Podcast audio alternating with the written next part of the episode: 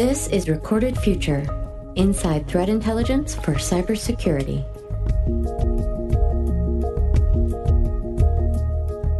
Hello, everyone, and thanks for joining us for episode 71 of the Recorded Future podcast. I'm Dave Bittner from the Cyberwire. We've got a special episode of the Recorded Future podcast for you this week.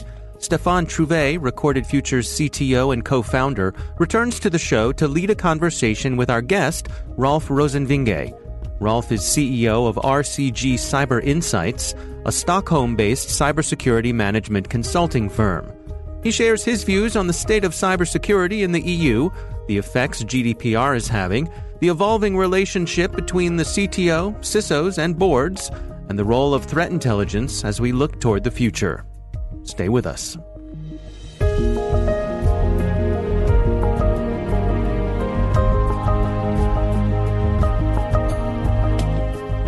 Today, we're joined by Rolf Rosenvinge, who's the CEO of RCG Cyber Insights.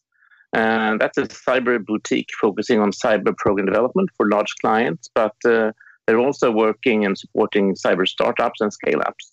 So thanks for joining us, Rolf. And uh, please, let's go ahead and talk a little bit about your background. Well, first of all, thank you, Staffan, and uh, thank you for having me on on this podcast. I think it's great. Uh, so thanks for that. So um, I started off basically with serving uh, in the Swedish Armed Forces as an officer for 15 years, where seven and a half of those were in in our uh, uh, Tier One Special Operations units, where I I spent a lot of time on developing our uh, intelligence operations capabilities, and uh, this was basically during a time when when Sweden was uh, deploying a lot of forces to Afghanistan in support of the U.S.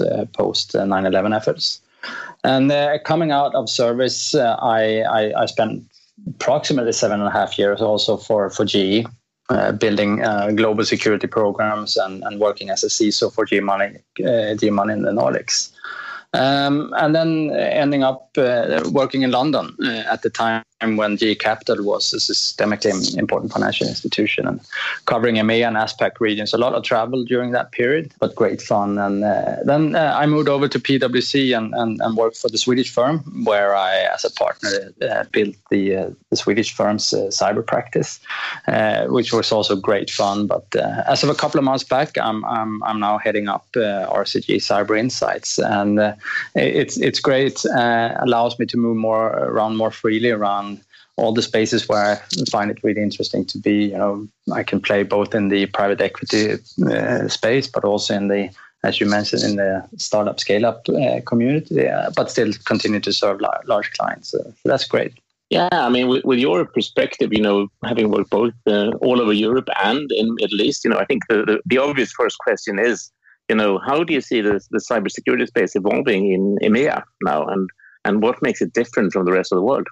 Yeah, I think that's a, that's a great question and uh, not an easy one to answer, but uh, still a great question. So I think one of the, the, the core components of understanding cyber is that you have to understand digital. Uh, so our societies at the moment, you know, across EMEA and, and basically uh, across the, the globe, is going through massive change. Digitalization is going so fast. It's not all nation states, it's not uh, all enterprises really taking the impact of this on board. And I spent a lot of time during the last couple of years working with boards and executive management teams, right? And, and you know, these are really, really smart people, but they are business people. And and what's intuitive for us as cyber practitioners may not, you know, be as intuitive for them as, as business people. So I, I think there's a lot of the responsibility of kind of giving the context and the background, you know, that lies on us as cyber practitioners. And uh, maybe to circling in a little bit about your question, I, I, think generally speaking, the US has probably moved faster on these issues, be, probably because they had to. And I think uh, this is really starting to pick up in, in EMEA now. I think UK is obviously leading the way, uh, but also some other uh, other nations around EMEA is, is, is picking up uh, speed relatively quickly. But I, I do think that the EMEA region as a whole, if you can assess it as a whole, which is on, on one hand very difficult, but it's still lagging a little bit in uh, when you compare it to the US. When you say a little bit there, I, I sometimes sometimes say that I think you know we're maybe four or five years behind. Do you think that's fair, or are we catching up? No, I think it's fair. Uh, I, I, do think it's fair. I don't think it's it isn't that easy to assess EMEA as, as one because it's it varies actually a lot. I, I think the UK is definitely in front. I think the UK is probably on par with with the US. Uh, at least that's my experience from having working, you know, for GE and and, and, other clients later on, and and you know working both in the US and and in, in the UK. Uh, then there are some other countries like the Baltic countries, you know, very close to Russia, and, and you know, Russia basically having had those as their training ground. So, so some of them are actually uh, like Estonia, for example, is actually pretty advanced at this point. But but overall, I I, I would say that you're absolutely right. I, I think it's fair to say that on an overall basis, uh, EMEA is probably four or five years behind the US. And, and it's interesting, of course, the fact that you said that there's different maturity in different parts. Um, this makes me think of one thing. We had a, a big um, sort of scandal here in, in Sweden happening last year, I think it was, when, when one of the government agencies outsourced a lot of their very sensitive operations. And that ended up somewhere in Eastern Europe, you know, and people were upset about that. What do you think about that and uh, about people in general outsourcing, but in particular to countries who, who might have sort of a dubious reputation? Yeah, I, and I think you, are right, and and it's it's. I think it's a reflection of, of what I tried to, to, to outline earlier that you know people are, are really pushing for going digital and, and they want to do all these you know second waves of outsourcing, which is of course from a business perspective makes perfect sense, right? And and generally, I'm I do think it's the right thing to do because the businesses needs needs that. But but you still have to really take on board what you're actually doing and, and hold up that up against the the cyber perspective. And uh, yeah, and you're right. There was a massive debate here in Sweden uh, after that issue last year. And, and I think that the, the biggest question is probably so have have everyone learned the lessons to be learned? And I'm not so sure. And uh, I'm, you know, we're working with some clients today, just finishing a, a security operations center, uh, helping them implement that. And and you know, even in that discussion one year after that that big debate we had, you know, some of the lessons are, are still on the table to be picked up really and in terms of should you really buy your security operations center service from your infrastructure provider it's probably not a good idea right? So you, you and you have to really work with the incentives to get them right. And typically uh, having the, the watcher in the same in the same pocket as, as, as you do with your infrastructure provider it may not be a good thing. And if you really need to do it anyway. You need to do make sure that you have the right remediation and compensating controls in place. And so I still, think there's a lot of work to do across the EMEA region in this uh, you know in this outsourcing context. In general what's your sort of short list of, of key things to think about when you talk to your clients about how to solve or handle the, the big cyber challenges. Yeah, so, so I think, and, and you know, to your question, right? It's it, it often starts exactly uh, the way you phrased it. That so how, how do we solve cyber? And I'm not really sure, given the the, the, pace of, of how fast the businesses are transformation uh, transforming that that you actually can solve it. But I, but I do still, it's uh, you can control it. Um, and, and I think there are a couple of things, and and I think, first of all, it's really important to, to understand your business environment and not just the macroeconomics of, of things, but also more specifically around cyber. You know, what are the threat actors that are relevant for your business, your industry, and region? I think a lot of, of clients have a lot of, of ground to cover to, to really understand the, their business environment. And I think the importance of threat intelligence will on, only uh, only increase over a period of time. And secondly, of course, uh, you know, you do still need to understand your uh, your IT estate. It's it's boring, but it's still true. And then you have to understand all the vulnerabilities you're carrying, and you have to mitigate as fast as you can, but prioritize based on on knowledge acquired. You know, during your threat intelligence efforts, and uh, then, of course, identity and access management, right? The more you open up for collaboration, the more important it becomes that you actually understand who's on the other side of things, right? So, identity and access management is, has been truly important for a long time, but then remains important.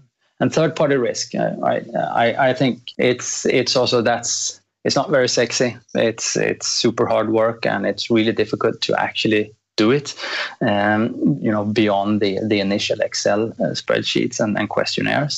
but to really control third party risk because you see when you look at a lot of the the large scale incidents just you know uh, over the last couple of years you see there is often that indirect approach and, and of course there there is that for a reason so you you attack someone else to get to the ultimate target right and uh, so uh, to really control third party risk is, is going to be essential going forward and and finally i think a lot of clients uh, when when we look at their programs that they've they've spent a lot of time and effort and money on on on protect. If you think about the NIST framework's five key capabilities, where you have ins, you know identify, protect, detect, respond, and recover.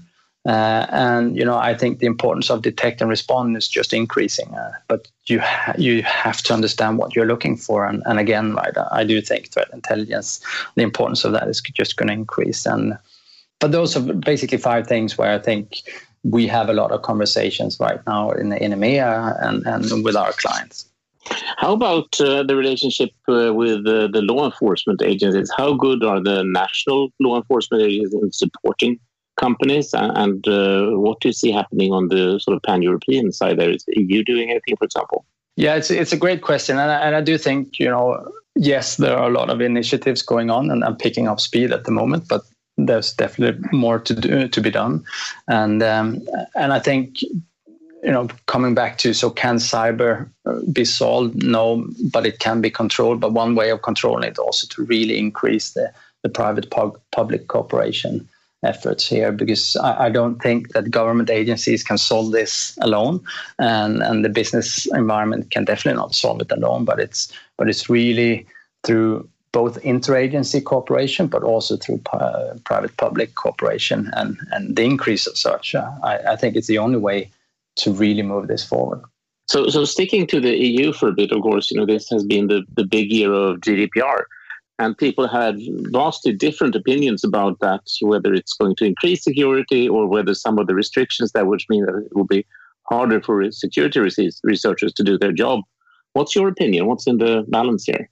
Yeah, I think I think overall, you know, I, I think GDPR has been great for security uh, in in the EU because it's it's been an, yet another vehicle to get our issues on the table with senior executives and, and really on the board's agenda and and of course it's you know that's tied to the penalties uh, of four percent of, of, global revenue and, and all that stuff but but once you get past that because that that tends to be the first conversation you're having with the board. But once you get past that, and you really get the chance to sit down with them and talk about, you know, it's it's a data protection regulation for a reason, and implied with that also comes that you have to have a security program in place and, and, and it has to be fit for purpose because from a storytelling perspective you, you there is there is no chance of winning a, a conversation with the regulator if, if you know you have spent all the time in the world and all the money in the world to just you know focus on the on delivering on the so-called data subject rights, you know, the right to be forgotten, etc. But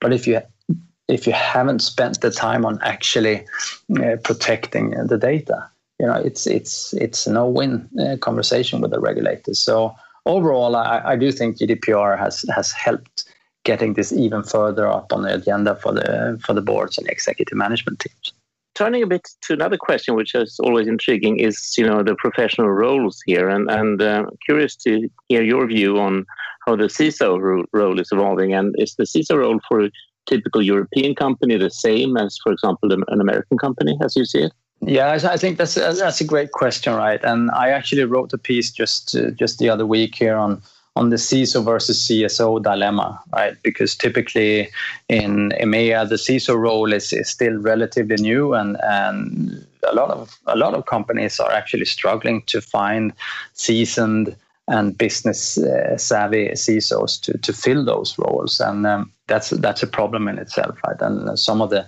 some of the big banks are actually recruiting divisional CIOs to the CISO roles because they they need someone more you know used to the C-suite exposure.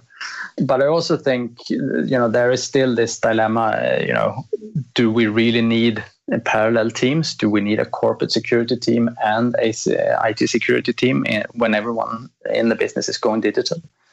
And and I I see a lot of, of companies still struggling with that question and and. Uh, a lot of large, even large organization where, where you have those parallel teams actually competing for the same bandwidth and, and the same resources and everything. So when I look at EMEA and, and try and compare it to my experience from the, from the US, I, I still think that the you know what's stated earlier here that we are lagging four or five years and and when I look at typically at, at American CISOs and where they report into the organization and what type of program they're running, it tends to be that more still more mature. And uh, but I do think the Europeans are picking up. You know, it's you know we may we may have started uh, behind, but I but I do think everyone is running extremely fast at the moment, and also you know evolving the CISO and and I think there's a lot. Generally speaking, I, I think there's a lot of appetite within the boards to really listen to the CISO and, and what the CISO has have to tell them. So I think there's a great opportunity in a lot of the European companies right now for the CISOs to really step up to the decision making table and you know lay out the plan and, and, say this is this is what we need to do. And I, I, I do think most boards at this point, especially after the the high profile uh, attack last year, are really willing to listen. Okay, so they do. The CISO do get access to to board levels at that as you see it. Yeah, increasingly so, absolutely, and and uh, you know we do a lot of work in in, in that area, and, and typically sometimes we come in and, and, and the board asks us, so how how do we how do we solve or control the cyber? Right? And one of the first questions we always ask is so, do you have a CISO in place and have you actually listened what, to what he or she is actually trying to tell you? And and some of the problem or problem solving if you like actually often starts there. And you know get the people into the same room and and, and once you get them started talking you know you uh, you quite often find great interest from the boards at, at, least that's my perspective at the moment so things are really picking up because it has been a problem up to this point you mentioned that it was hard, it's hard to find a good a good CISO, but of course, competence in general is very very hard in this business overall. So, what's your view there on on the European side again? I mean, what's what how how are we doing in terms of competence for all levels? And uh, assuming that there aren't enough people as everyone says what's happening? How are people trying to catch up? No i think very true uh, that you're pointing out you know that there is there's definitely a there's definitely going to be a problem with talent acquisitions for because basically everyone is hiring at the moment. So the government agencies are hiring, uh, all the big uh, enterprises are definitely hiring, all the consulting firms are hiring, and there's simply not going to be enough practitioners around, right? So. Uh, I, I, do see a lot of large clients doing, you know, their own type of you know, boot camp sessions and stuff like that, and, and I see a lot of universities trying to pull together bachelor and master's programs, uh, which is really good, right? But it's going to take uh, take a little while. It's going to take a couple of years to to get there. So, uh, so, and at the same time, the the, the need is is just vast at the moment, right? So, so I, I do think it's it's going to be hard work for for the ones of us around at this point, but hopefully in a couple of years, it's it's it's better. But it, it takes time to build that experience, also. Right? So. Yeah, I think I we will have to live with this for a couple of years. And as you said, I mean, so it's great that the universities are finally starting to to to educate. But of course, it takes sort of three to five years for people to go through that education, and then they need to be on a job and gain the experience from real exactly. life. Well. So, yeah. So it sounds like it's going to be like eight, ten years before there's any chance of sort of backfilling the the, the, the competence deficit, really. Yeah, I, I think you're right. So so we have hard work ahead, Staffan. Okay, well, that's good for all us in the business, I guess, in, in a way. So, you know, I wanted to wrap up with one final question since we are Recorded Future after all. I'm, of course, very keen to hear what you, your view is on what are the most important, let's say, both threats and challenges for, let's say, the next three years or so. What's what's keeping you awake most, or what are you hoping?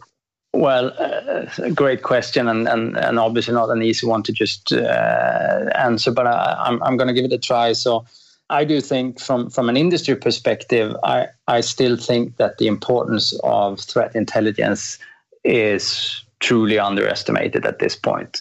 Uh, you know, I can say that coming in from my own intelligence uh, background and meeting a lot of CISOs, and very few of them, you know, as skilled as they are and, and really good in their roles but not many have that core intelligence background or, or, or skill set with them and bring in. So I, I do think uh, I, I, do think there's a lot of of still explaining and, and, and laying out the importance and, and what threat intelligence actually can do for you. Start taking home some of the benefits because a lot of a lot of the programs historically built has been very you know basically you're taking out the a standard, uh, whether it's the ISO standard or the NIST framework, some internal controls framework like COBIT or whatever, and you start chasing a lot of stuff uh, to to green. But I, I do think the successful organizations going forward, you know, will have to understand more about their business environment and threat intelligence is, is the vehicle for doing so. And I think the second part of your question was probably around so where, where do I see the threats coming from in, in the coming future? And I, I do think what worries me the most is is definitely the uh, geopolitical tension, which is on the rise uh, globally. Uh, but it's definitely something that we feel also here in in, in EMEA and, and especially here, I, I, guess, in the Nordics countries, because you know, after all, we we do have that proximity to, to Russia, we, and they are extremely active. They are definitely not alone on on the arena, as as you know far better than I probably. Uh, but we see a lot of increased activities from nation states, and and at the same time we are we are still you know pacing ahead with, with digital and that ultimately that makes our societies even more vulnerable and, and at some point uh, I, I, do think there is a risk for, for an escalating conflict scenario and criti- critical infrastructure will be at risk at some point when nation states are, are moving forward. Our thanks to Rolf Rosenvinge for joining us, and of course to Staffan Truvé from Recorded Future for handling the hosting duties this week. Don't forget to sign up for the Recorded Future Cyber Daily email, where every day you'll receive the top results for trending technical indicators that are crossing the web, cyber news, targeted industries, threat actors, exploited vulnerabilities, malware, suspicious IP addresses, and much more. You can find that at recordedfuture.com/intel. We hope you've enjoyed the show and that you'll subscribe and help spread the word among your colleagues and online. The Recorded Future podcast team includes coordinating producer Amanda McKeown, executive producer Greg Barrett. The show is produced by Pratt Street Media with editor John Petrick, executive producer Peter Kilpe, and I'm Dave Bittner. Thanks for listening.